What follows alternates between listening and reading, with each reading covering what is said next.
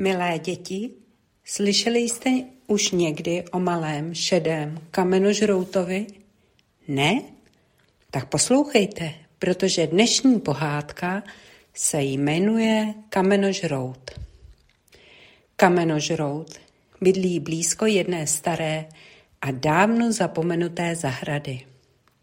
Ano, tamhle na druhé straně staré kamenné zdi. Vypadá to ale, že ona zeď, jež zahradu lemuje, už tu dlouho stát nebude, protože kamenožrout se živí kamením. Ano, slyšeli jste správně, malý šedý kamenožrout se živí kamením. Stačí chvilka, hodinka, možná dvě a šup, zítka podobná té, u které bydlí je pryč až na pár zrnek písku, třepotajících se ve větru, byste nepoznali, že tu někdy zítka stála. Když se schutí do kamene zakousne, víří okolo sebe hodně prachu. A to především proto, že on sám je zahalen do podivného šedého oblaku. A jak tak pojídá kameny všeho druhu, jako třeba křemeny, pískovec nebo tvrdou žulu, prostě všechno, co nemá nohy, aby uteklo, je čím dál těžší. A nejzvláštnější na tom je, že čím více kamenů sní, tím větší má hlad.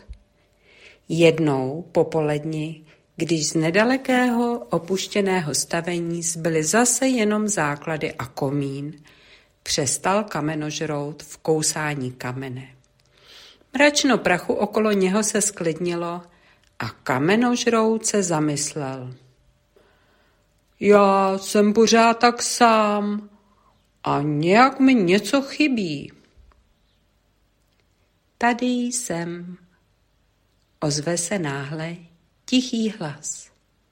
Překvapen Přestal malý, šedý kamenožrout žvíkat kámen a poslouchá.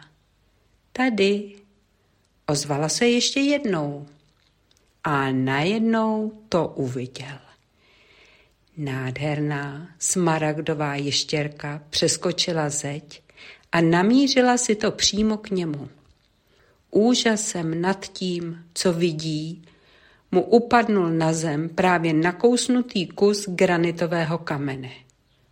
Kamenožrout řekl, co to děláš na mém jídle? Já tu také jím, odpověděla ještěrka. Ty jíš? A co? Vůbec jsem si nevšiml, že bys mi ze zítky ukusovala, odpověděl kamenožrout udiveně. Já žiju ze světla to je moje potrava, odpověděla ještěrka jednoduše. Ty jíš světlo? Zůstal kamenožrout s otevřenou pusou. Hele, nemá tahle ještěrka náhodou úpal nebo úžech? Řekl a klepe si významně na čelo. Jíst světlo? Pché, co je to za hloupost? Jíst se dá přeci jen to, co se dá uchopit. Tady. A zvedl kus granitového kamene. Kámen, rozumíš, ten tě udrží mladého a při síle.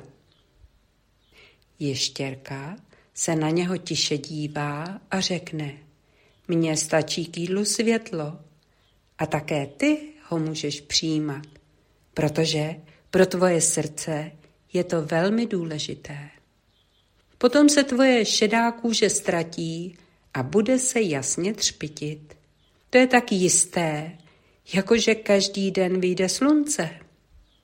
No, přemýšlí kamenožrout, ať si vyjde, co chce. Já zůstanu raději ve stínu, protože to je jistější.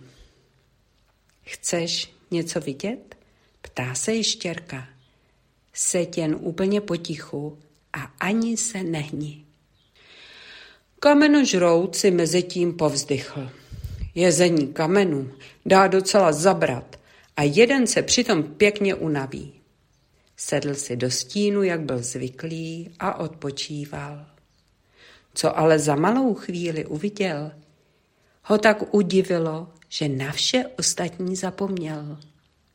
Ještěrka zůstala v tichosti na zíce, kterou prohřívaly třpitící se paprsky slunce. Jakmile se dotkly smaragdové ještěrky, celou ji jakoby obejmuli do zlatavé náruče a začali obtékat její starý plášť.